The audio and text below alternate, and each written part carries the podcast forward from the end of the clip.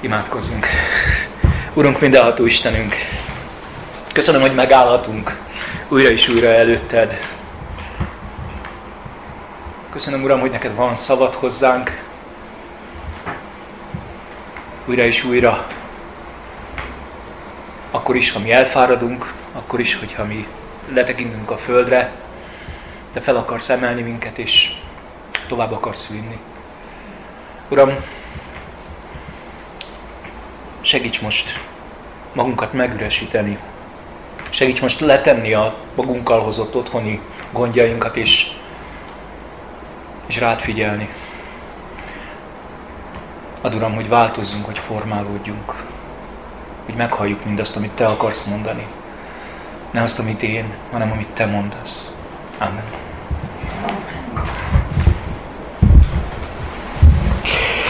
Felolvasnék a hegyi beszédből egy hosszú részt, mert jó az igét hallgatni. Máté 6, 24-től 34-ig. Ha valaki kinyitja, megvárom. Tehát Máté 6, 24-től kezdve.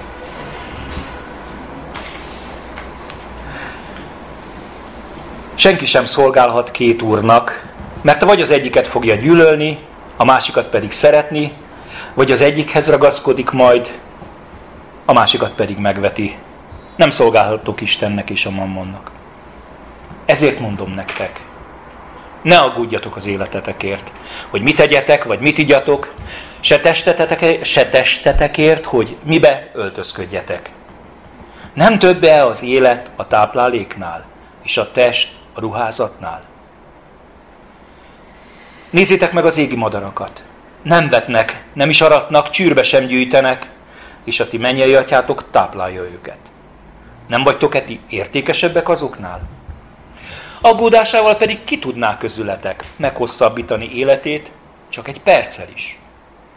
Mit aggódtok a ruházatért is? Figyeljétek meg a mezőlíriumait, hogyan növekednek. Nem fáradoznak és nem fonnak. De mondom nektek, hogy Salamon teljes dicsőségében sem öltözködött úgy, mint ezek közül akár csak egy is. Ha pedig a mezőfüvét, amely ma van, és holnap a kemencébe vetik. Így öltözteti Isten. Nem sokkal inkább titeket, kicsinyítőek. Ne aggódjatok tehát, és ne kérdezgessétek.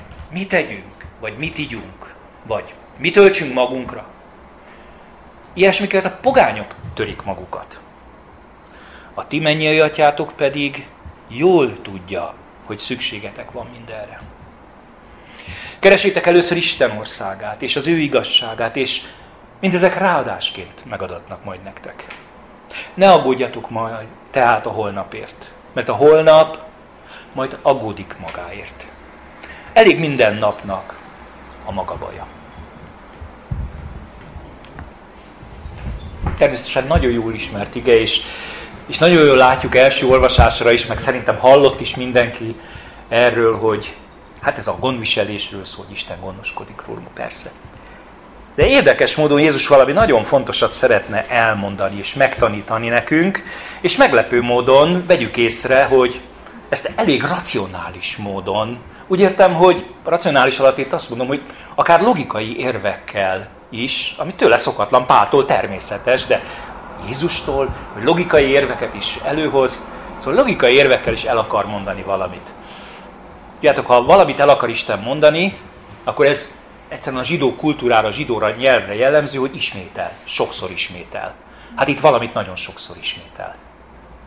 Hogy ne aggódj. Nagyon ismétli. Már-már és ennek üzenete van, tehát nincsenek véletlenek. Mindig úgy olvassátok a Bibliát, hogy, hogy ami ott van, az azért van ott, mert Istennek fontos volt, hogy ott legyen. Tehát amikor ismétléseket láttok az Ószövetségben, különösen nagyon feltűnő, akkor az nem szószátjárkodásból van, hanem mert nyomatékosítani, így nyomatékosítja a Szentíró. Ne aggódjatok. Miért aggódik az ember? Azt mondja a 25-ös verstől, hogy ne aggódjatok az, életetek, az ételetekért, hogy mit tegyetek, vagy mit igyatok, se testetekért, hogy mi beöltözzetek.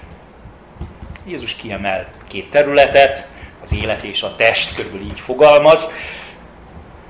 hadd engedjem meg nagyvonalúan, hogyha mindezt Angliában mondaná el, akkor lehet, hogy azt mondaná, hogy ne aggódjatok az esernyőért, vagy hogyha egy kicsit éjszakabbra lakott volna, akkor azt mondja, ne aggódjatok a fűtés miatt, ne aggódjatok a fedélért. Nyilván ezek nem szempontok. Remélem értitek, nem haragszik meg az Isten ezért. Ezek nem szempontok Palesztinában ebben az időben, hogy esernyő meg hasonlók, inkább az esőt várják. Szóval tágabb értelemben én úgy látom, hogy Jézus ezt a két területet, ről, hogy azt mondja, ne aggódj, hogy biztonságban leszel, hogy a te tested védelem alatt van, és ne aggódj a megélhetésedért. Azaz, hogy lesz mit enni és inni. És, és én azt gondolom egyébként, hogy ha őszintén ránézünk, akkor ez a két területe az embernek, amiért leginkább szeret aggódni. És az is érdekes, hogy miért erről beszél. Én azt gondolom, hogy, és ez fontos része, hogy nem akarja elrejteni, hogy ezek fontosak. Tehát, hogy ezek tényleg valódi szükségletek. Tehát azért mondja, hogy ne aggódjatok, és azért emeli ki ezeket, mert hivatkozok arra, amit az előbb mondtam, hogy nem véletlenül beszél bármiről is a Szentírás, mert hogy, mert hogy ezek valódi szükségletek. Sokszor az is fontos, hogy miről nem beszél. Néha ti miért aggódtok? Én az elmúlt két hétben, amíg ezen az igén gondolkodtam, rájöttem, hogy úgy próbáltam keresni is, mert hát azért is jött elő ez az egész az aggódás miatt, hogy nagyon leleplezte Isten előttem, hogy igen, én nagyon sokat aggódom, de tudjátok, valójában nem ezekért aggódom. Mi leginkább a kényelmünkért aggódunk. Olyan dolgokért, amik nem, nem ezek az eszenciális szükségletek. Tehát mi, mi ennél, ennél sokkal cikkibb dolgokért aggódunk jó helyünk legyen a strandon, vagy itt le tudjunk ülni a buszon. Nem tudom, értitek-e, hogy a, a, a, a, a, a mindennapos, hétköznapi aggodalmait, ha végig gondolod, az sokkal... Hát az én aggodalmam az elmúlt hetekben ez a meleg volt, rettenetesen szenvedtem, és már előre féltem tőle, hogy már megint jön a meleg, ez rettenetes, egy kicsit azt hiszem, hogy ez, ez stresszelt is. Szóval kicsit lelepezte Isten azt is, hogy néha sőt legtöbbször mi már nem is ezekért az eszenciális szükségletekért aggódunk, hanem a kényelmünkért.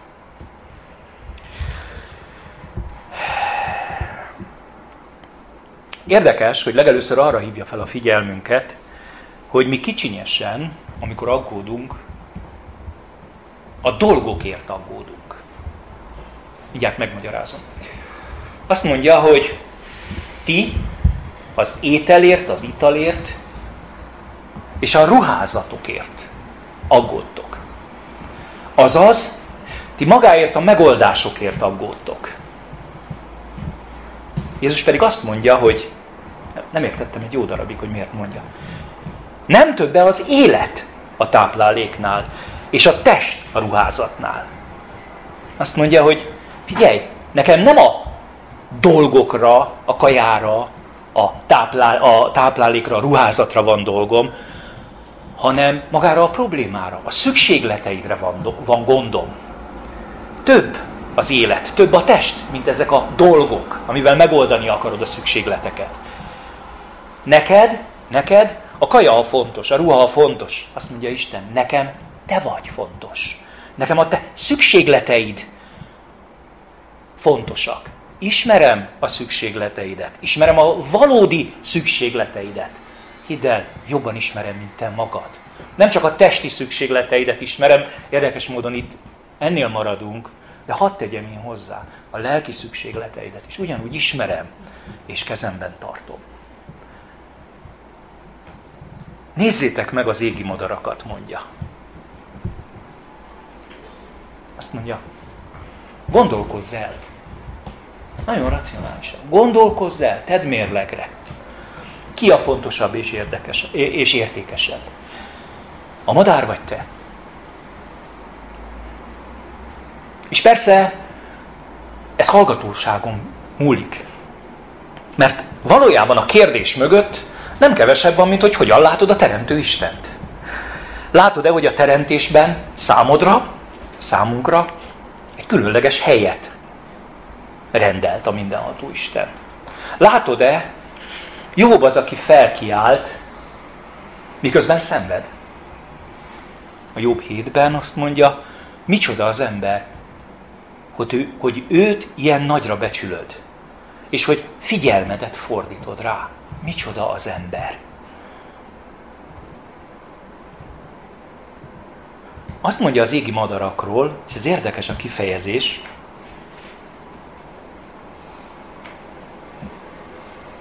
hogy a mennyei atyátok táplálja őket.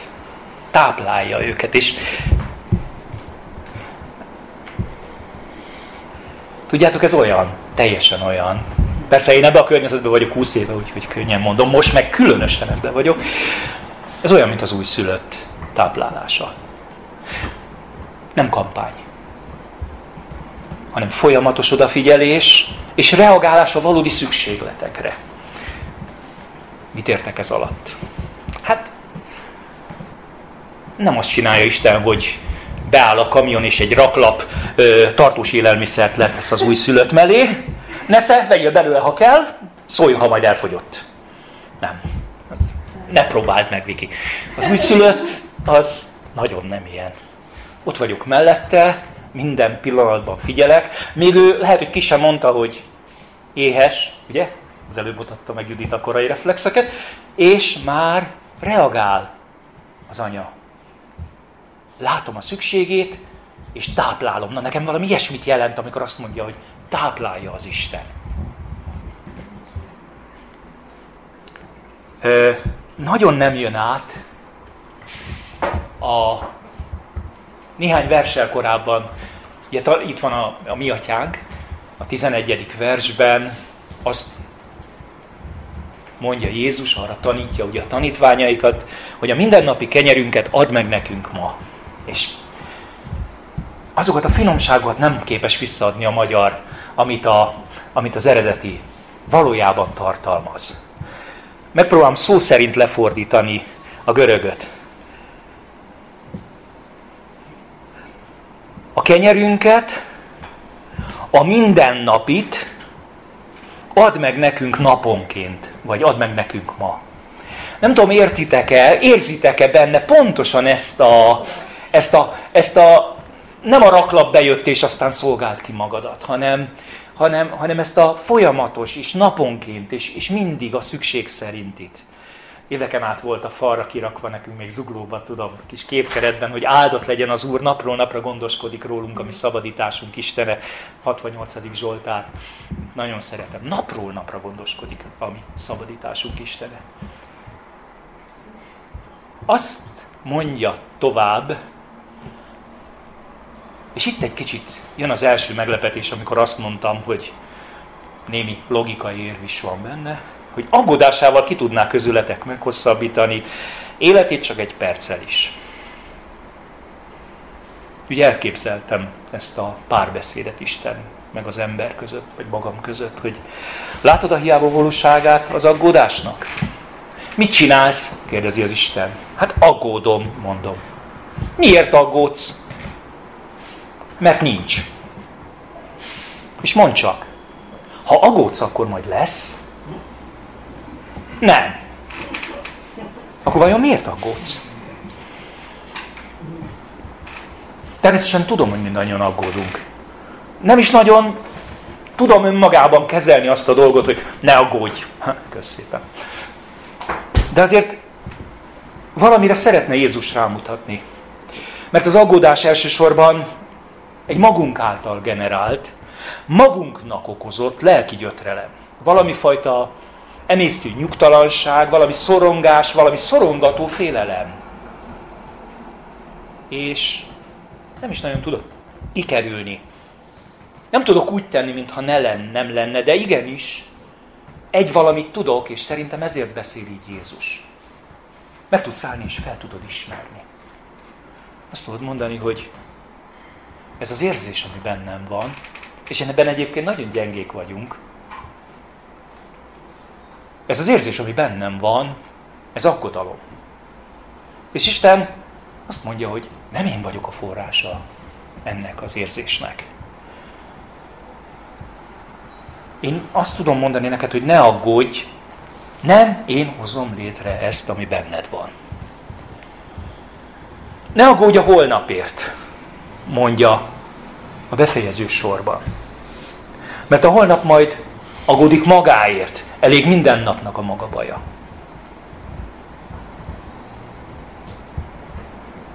Tulajdonképpen szinte közmondásszerű a mondás. De érezzük is a mélységét ennek. A teremtett világnak a valósága, a bűnbeesés óta az a valóság, amiben élünk, hogy a föld átkozott miattad, olvassuk a Teremtés könyvének negyedik részében, fáradtságai belőle egész életedben, tövist és bogáncsot hajtson neked, és a mező növényed, növényét egyed, arcod verítékével egyed a kegyeredet. Tehát az, hogy a napnak baja van, minden napnak, azt a Biblia elismeri, és, minden, és elég világosan visszavezeti a bűnbeesésre. Ez persze egy jó hír, ezek szerint nem volt mindig így, és majd nem lesz mindig így. De ismerjük el Istennel együtt, hogy valóban elég minden napnak a bagabaja.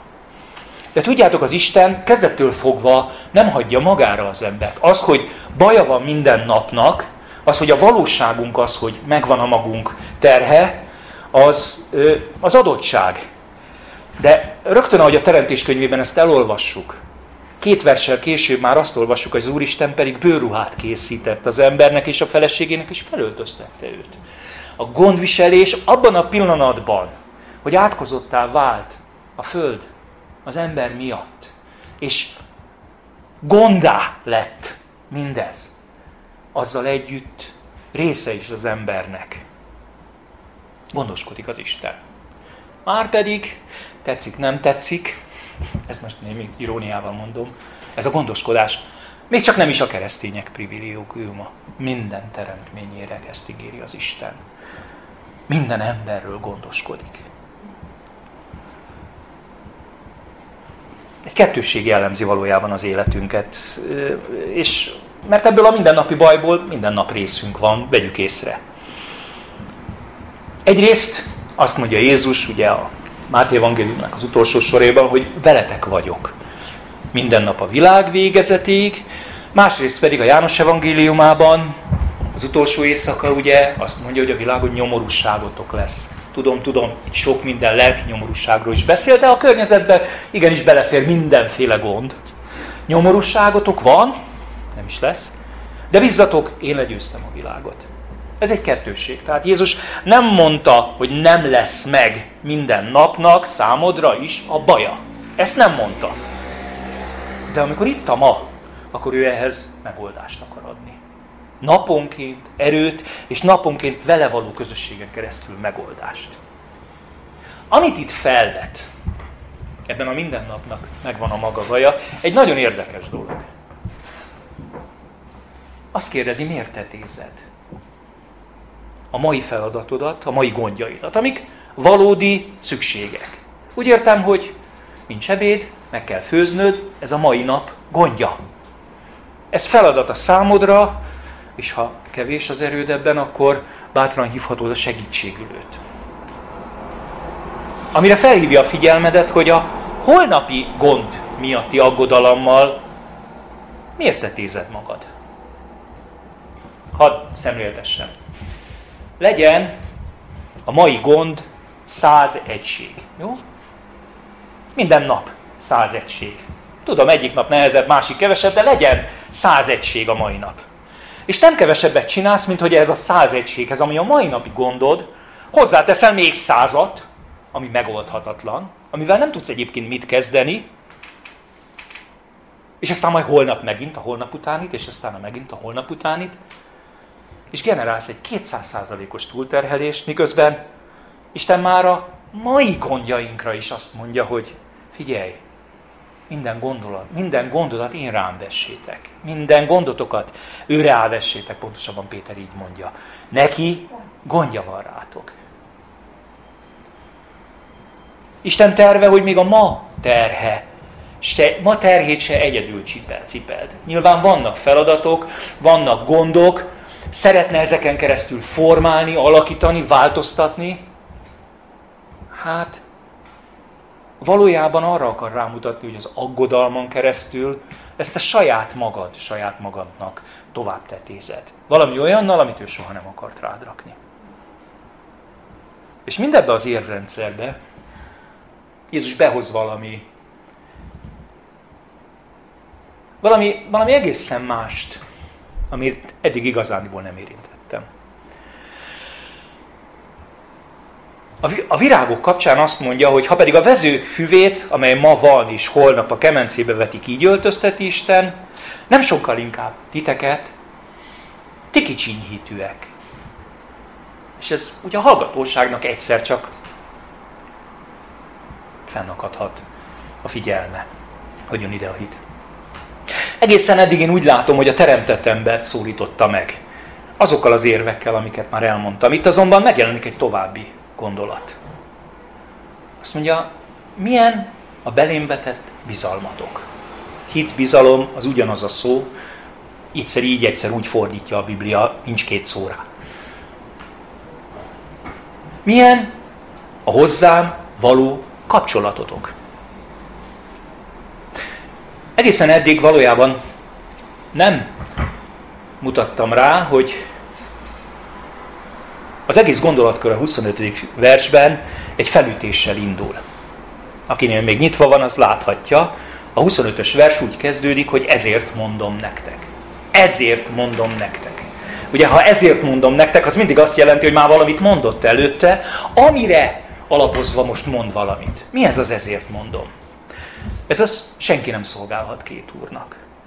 Mert vagy az egyiket fogja gyűlölni, a másikat pedig szeretni, vagy az egyikhez ragaszkodik, majd a másikat pedig megveti.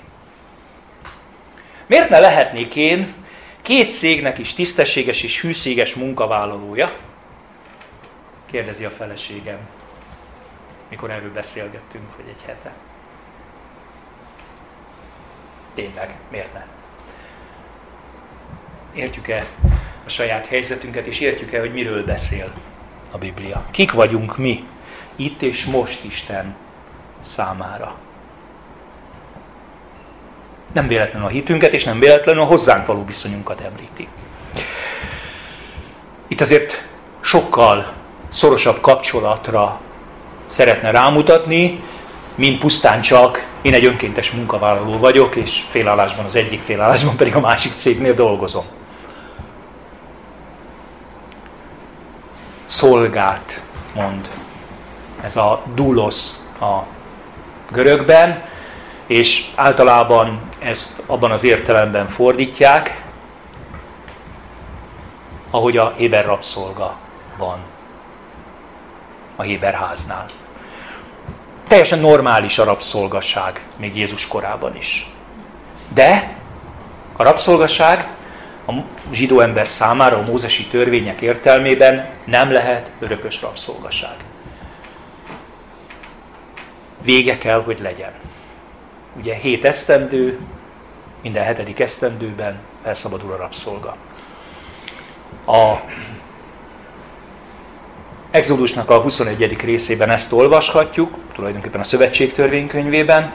Ha Héber rabszolgát vásárolsz, hat évig szolgáljon, de a hetedikben menjen el szabadon, váltságdíj nélkül.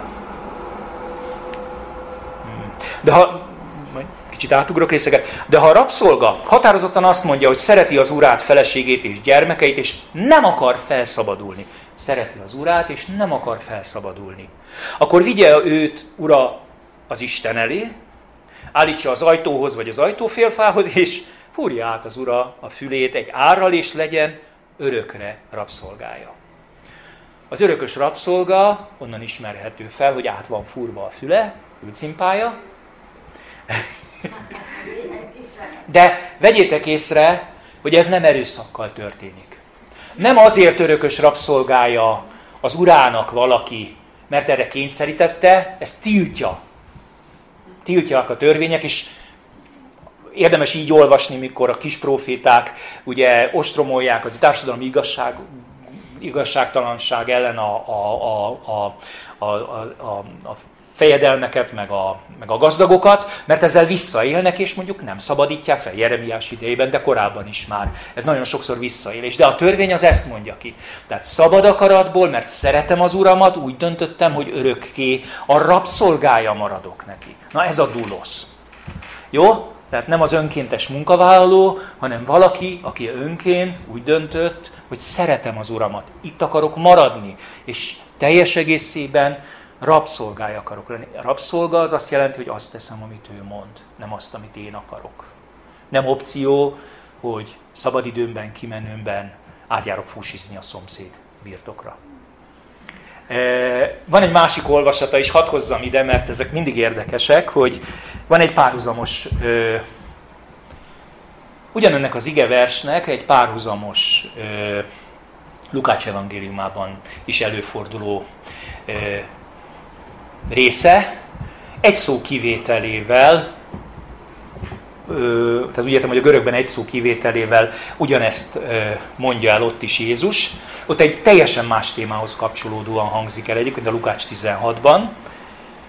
És ez egy szó pont ez a különbség, mert ott szándékosan egy másikat használ, azért, hogy egy másik képre világítson rá. Nem a duloszt használja, hanem a... Hmm, nem is tudom, kiírtam-e. No mindegy, az a szó, amit ott... Oly ketész, igen. A, amit ott használ, az viszont a... Úgy mondanám, a házi rabszolga. Tehát ugye a rabszolgán belül is az, aki itt van a háznál, aki velünk él, aki a családdal él, aki nem távol van, nem a földeken dolgozik, hanem aki szinte családtagként él. Felejtsük el azokat a sztereotíp képeket, amiket a 50-es évek fekete-fehér Egyiptomról szóló ilyen, ilyen hősies, heroikus filmjeiben látunk, tudom, azt hiszem, hogy talán pont az Exodusról készült ilyen fekete-fehér film, ahol korbáccsal verik a rabszolgákat és pusztulnak. Talán soha, talán soha nem volt ilyen, mert az ember életenél sokkal értékesebb volt, és a rabszolga is sokkal értékesebb volt, megbecsülték, és vigyáztak rá saját jól felfogott érdekükben. Jó? Tehát, de, de ezen belül is létezik az, aki kifejezetten itt van, mint egy családtagként van. És én azt gondolom, hogy azért is szerepel ez a két kép, a két külön példát. Mondom, ugyanaz az igevers, tehát nyilván, mintha csak két oldalát látnánk a két elbeszélésben, hogy lássuk, hogy bizony, ez egy olyan rabszolga, ez egy olyan szolga, aki önként, saját maga elkötelezte magát, hogy itt akarok maradni, nálad akarok maradni, szeretlek, és a családodban vagyok. Szeretheti-e, ragaszkodhat egy ilyen szolga két úrhoz? Hiszen a hallgató, nektek ezt most nagyon el kellett magyarázni, gondolj bele, a hallgatóságnak ez teljesen természetes, ezeket a fogalmakat ők a, az elnevezésből hallják. Azt mondja, persze, hogy nem, ez fel sem merülhet. Mi is úgy döntöttünk, hogy Krisztus önkéntes rabszolgái leszünk. Mert szeretjük őt. Ide nem fér más úr. Lehetetlen. Nem fér bele.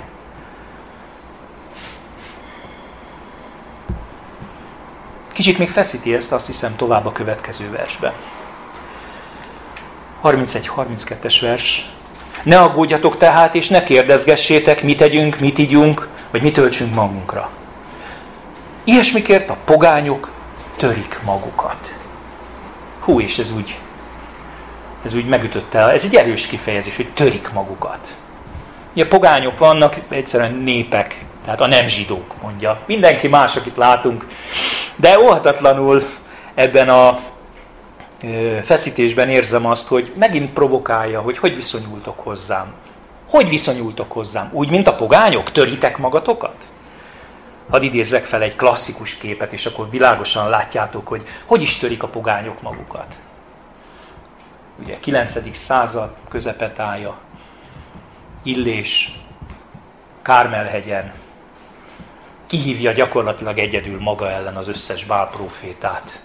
Felállítanak egy oltárt, akkor azt olvassuk ugye a bálprofétákról, hogy ők fogták a nekik jutott bikát, elkészítették és segítségül hívták Bál nevét. Így szólogatva őt, reggeltől egészen délig, ó Bál, felej nekünk.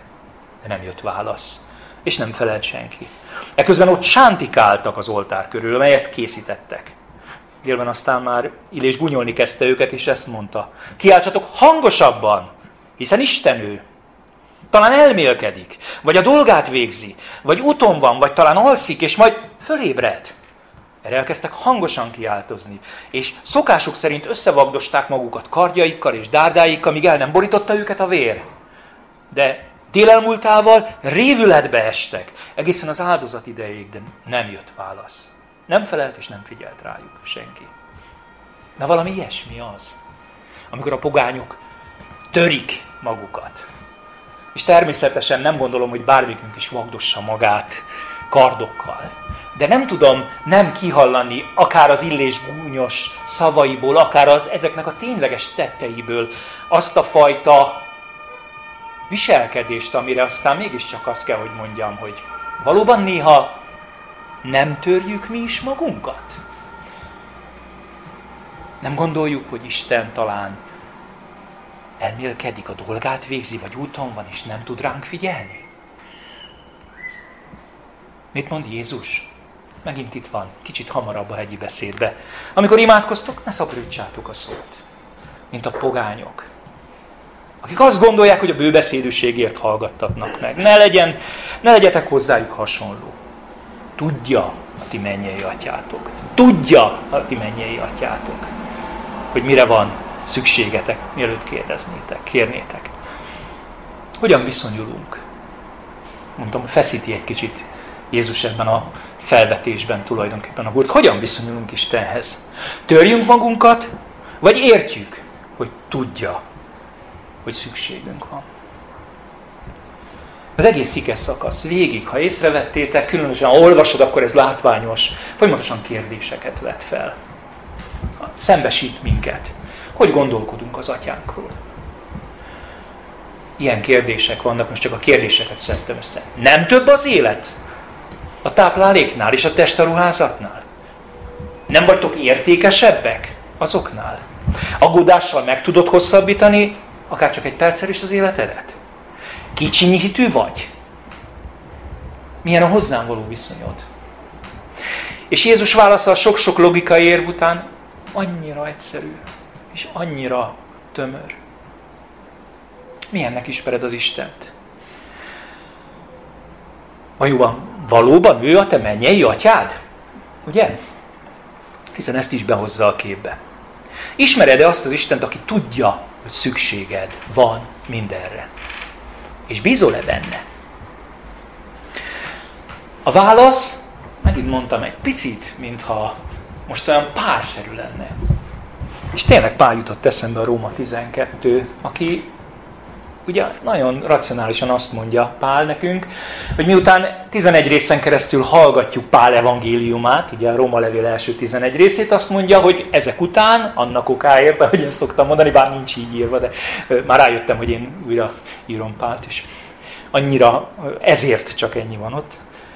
Változzatok el értelmetek megújulásával. Változzatok meg értelmetek megújulásával. Azt mondja, fordítsd el a tekintetedet a megélhetés és a biztonság felüli aggódásról oda, amit én mutatni akarok neked. Tehát én mutatok neked valamit, te azt tudod csak tenni, hogy észreveszed, hogy aggódsz ezekért a dolgokért, és dönthetsz, úgy, ahogy ott is, 11 részen keresztül megismered az evangéliumát, és ennek fényében dönthetsz. Ennyi a szabadságunk általában, hogy dönthetünk. Megyek-e arra, amerre Isten hív, vagy maradok ott, ahol vagyok? Ha meg akarsz erősödni az Isten ismeretében, ha meg akarod látni, hogy ki is vagyok én a számodra valóban, akkor engedd meg, hogy én jelöljem ki a prioritásokat, mondja Isten. Engedd meg, hogy én mondjam meg, mi a fontos. És hát ugye egészen eddig kerülgettem, de hát nyilván a közepe nem véletlenül. Keressétek először Isten országát és az ő igazságát. Azt mondja, fordítsd ide a tekintetedet. Fordítsd erre, és mindezek ráadásként megadatnak majd nektek. Ráadás. És ez úgy forgattam, és egy fantasztikus kép jutott eszembe róla. Tudjátok, voltatok már mindannyian koncerten mit jelent a ráadás. elmész egy hangversenyre, jó, legyen egy popkoncert, csak azért, meg elmagyarázom, hogy elhangzik 15 dal, dal, 15 szám, mondjuk 20, igaz? közönségnek tetszik, tapsolnak, megjutalmazzák a fellépőt, mi történik. A fellépő kijön, és eljátszik még egy-két, maximum három darabot. De semmiképp nem többet, mint a koncert. A ráadás az valami bónusz, valami plusz. Nem a ráadásért mentél el, nem a ráadásért mentél el koncertre, ez egyformán igaz, csak ezek az arányok nem ilyen jól kimutathatóak, de egy komoly zenei hangversenyen is pont ugyanígy történik nyilván. Te valamiért mentél oda, a ráadás az egy ajándék. Azt mondja Jézus, hogy én valami sokkal nagyobbat akarok neked adni, mint amit elképzelsz a szükségeid betöltéséről. Ezért tesz különbséget a szükség, és amit te gondolsz róla, hogy neked dolgokra van szükséged. Azt mondja, hogy mindaz, amiről te ma aggódsz, zárójelben mondom, jogos aggódás meg buta aggódás. Úgy értem, hogy valós, mert valós szükséglet, meg csak a kényelmed. Ezek az én szememben mind csak majd ráadások. Én ennél sokkal többet akarok neked adni, és amit adok, azon felül ráadásként akarom mindazt adni, amivel betöltöm azokat a szükségeket, ami neked most aggodalmat okoz. Nem tudom, értitek ezt a képet, hogy a ráadás az a, az a reszli, az a még pluszba adom ajándékként. A többit is ajándékként kapom tőlem, de ez már csak ráadás lesz. Hát, ha csak erre figyelsz, akkor lemaradsz a koncertről. Így van. De én a koncertet is neked akarom adni. Ezért mondja azt, ugye, ahogy Pállal, ugye most Pál szavait hoztam ide be, hogy változatok meg értelmetek megújulásával. Jézus ezt úgy fogalmaz, nyilván nem ezt fogalmazza, hanem egy ilyen logika mentén azt mondja, hogy figyelj, keressétek előbb Isten országát és az igazságát. Mert az a koncert, hogyha ezt a talán nem, basz, nem blaszfémia, de engedjétek meg. Szóval az az, amit itt a képben a koncert jelent. A te szükségeid, az csak a ráadás. Valami sokkal nagyobbat akarok adni. Mi az, amit akkor adni akar? Hát, a valóság az, hogy az a valami nagy. És csak hadd előlegezzek meg, csak hogy feszítsem még tovább a dolgot, mennyi a koncert ráadás? 10 20 Na jó, mondjuk valahol elkör, legfeljebb 10 hát haza akarnak azok már menni. Szóval, nem, ez butaság volt. Szóval, mi az, amit Isten adni akar nekünk? Az a valóság, hogy már ide adta. Róma 8-ban azt olvassuk a 39, 32-es versben, hogy aki tulajdon fiát nem kímélte, hanem minnyájunkért odaadta, hogy ne ajándékozna nekünk vele együtt mindent. Szóval mi a ráadás? Nem. Mi az ajándék? Hát Jézus, meg vele együtt minden. Ehhez tegyétek még a 10% ráadást hozzá, amit majd meg fog neked adni. Nem tudom. És engedjétek meg nekem, hogy ezen a ponton én tulajdonképpen lassan meg is álljak. Mert ez egy hatalmas nagy dolog. Tehát az, hogy mi mindent kaptunk Krisztusban, mi mindent ajándékozott meg nekünk, az valójában messze túlmutat azon, mint amit most itt beszéltem nektek, mint amennyit most elmondtam nektek. Nem véletlen, hogy a fókuszába oda helyezi Jézus ezt a mondatot, hogy keressétek először Isten országát. Mert ebben ennek a valóságában, ennek a meglátásában van valójában mindaz, hogy mit kaptál az Istentől. Mindez pedig ráadásként adja. Az, hogy mi is mindez, az, hogy mi az Isten országa, és mi az Isten igazságossága, hát az még néhány ige hirdetés, de nem a mai. Ma arról szeretne Isten minket meggyőzni, hogy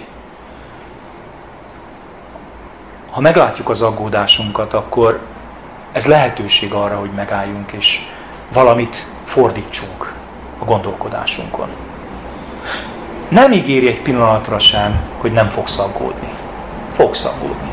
Látom, csóválod a fejedet. Én is aggódok sokat. Azóta is aggódok bizonyos dolgokért, mióta erről gondolkodom. De valamit értek. Isten nagyon is sokszor szeretné, hogyha tudatosulna bennünk. Hogyha megállnék, megáll, megállná, megállnék és azt mondanám, hogy Uram, én most aggódom, és tudom, hogy ez nem tőled van. Változtassunk ezen. És tényleg azt látom, hogy Isten egyre inkább azt mondja, hogy oké, okay, akkor keres engem. Keresni Istent persze nem azt jelenti, hogy előfogsz egy jó nagy nagyítót, és jársz körbe-körbe, hogy elveszett az Isten. Amikor ezt a képet használjuk, hogy keressük az Istent, akkor azt gondolom, hogy sokkal inkább akarjátok Istent. Kívánjátok az Istent.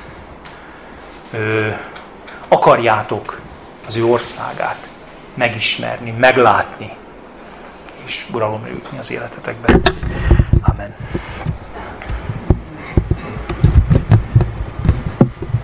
Uram, köszönöm neked, hogy egészen közel jössz hozzánk, hogy ismered a mi dolgainkat, és nálunknál jobban ismered a szükségleteinket is. Segíts nekünk, Uram, mert nélküled ugyanott maradunk. Hordozzuk, hordozzuk a terheket, sőt, még többet magunkra veszünk, pedig, pedig jó lenne letenni. Jó lenne a váradra tenni. Jó lenne hagyni, hogy valóban te hordozd.